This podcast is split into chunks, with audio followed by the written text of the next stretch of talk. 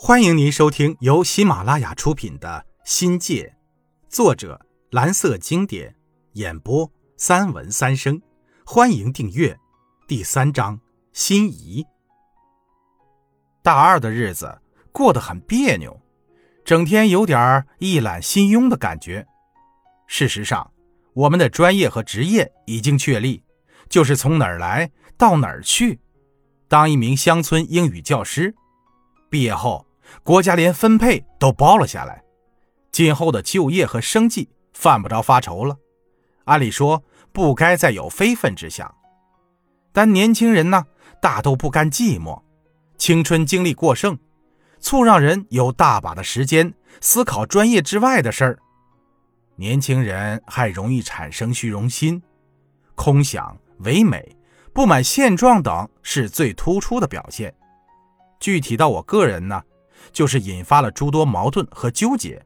比如说，专业上找不着成就感，大专呢又感到低人一等，加上多年来对教师职业的怀疑，种种因素加起来，一切都那么差强人意。灵魂深处啊，下意识的对自己未来的出路和人生担忧。说到底啊，是自己的人生观出了问题，从而对人生的理想和前途、人生幸福和人生意义等诸多哲学问题提出了质疑。我还从来没有像现在这样站在人生的十字路口上忧虑和彷徨。半生半熟的人生，面临着第一次思想和精神裂变，的确思考了很多。人生的目的和意义是一个永恒的话题，这个问题是否有答案？答案是否取决于我们？不同时代对人生这个重大命题或许有不同内涵和内容，但现实生活要求我们必须正视这一严肃的论题。我们有必要回答这个问题背后所有的问题。大学时代，不仅是我，包括我的同学以及当代同龄人，都曾对人生的意义感到困惑，是一件很自然的事儿。这是当代政治背景和社会背景下青年成长的必然经历。改革开放之初，国门大开，西方思想、文化和价值观念像大杂烩般的涌入国内，青年中一度出现激进思想、潮流派、逍遥派、浪漫派、颓废派风靡在社会生活中，青年的发展方向和前途就成了全社会关注的问题。迷茫后的反思是我国青年思想成长、更新和成熟的发展过程。一九八零年五月，中国青年发表了一封署名潘晓的读者来信。人生的路啊，怎么越走越窄？一时轰动全国，震惊了整个意识形态。作者潘晓成了那个时代思想先驱的化身。这封信则引发了持续半年之久的全国性潘晓讨论。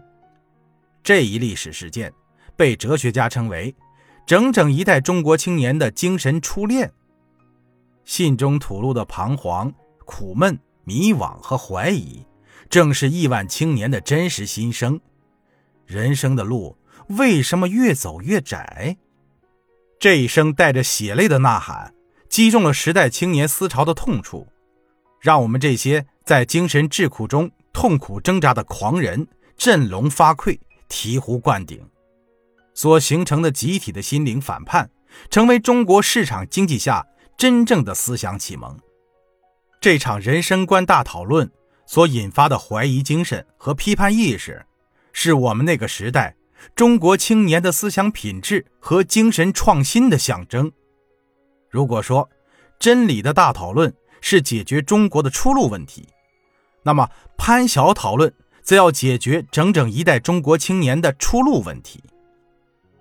我不知道大讨论过后的潘晓生活的怎么样，人生之路是否越走越宽，但至少于我，曾为他伤过，为他激动过，为他争辩过，为他深思过，结果差点患上精神分裂症。人生的意义是什么？千百年来为众多骚客、智者、贤人所探求，名流大咖都有过精辟的论述，但我呢，却从未见过一个完整的、足以让世人折服的思想体系。以我当下的思想水平，人生的意义，我限于要活出个人样的理解。最理想的是个人价值与社会价值的统一。然而，不同的人因教育环境和生存环境不同，对人生的意义的认知水平也就不同，所得出的价值判断和选择也就不同。人生的意义，按奥斯特洛夫斯基经典名言来衡量，我从头到脚都不合格。如何体现自我价值，如何实现自我价值，才是本少爷关心的问题。现实就是这样，只有当你创造价值，实现自我价值时，社会才认可你的存在，才认可你的价值。实现自我价值是快乐而幸福的事儿，但要实现自我价值，首先得明白自己要什么，自己能做什么。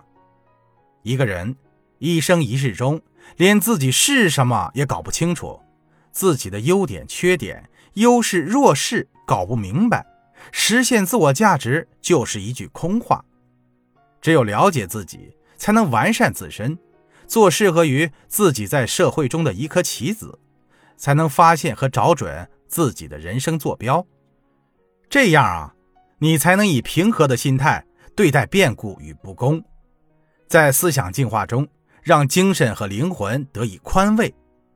人生的意义，可不可以从认知自我开始，从完善自我修身开始？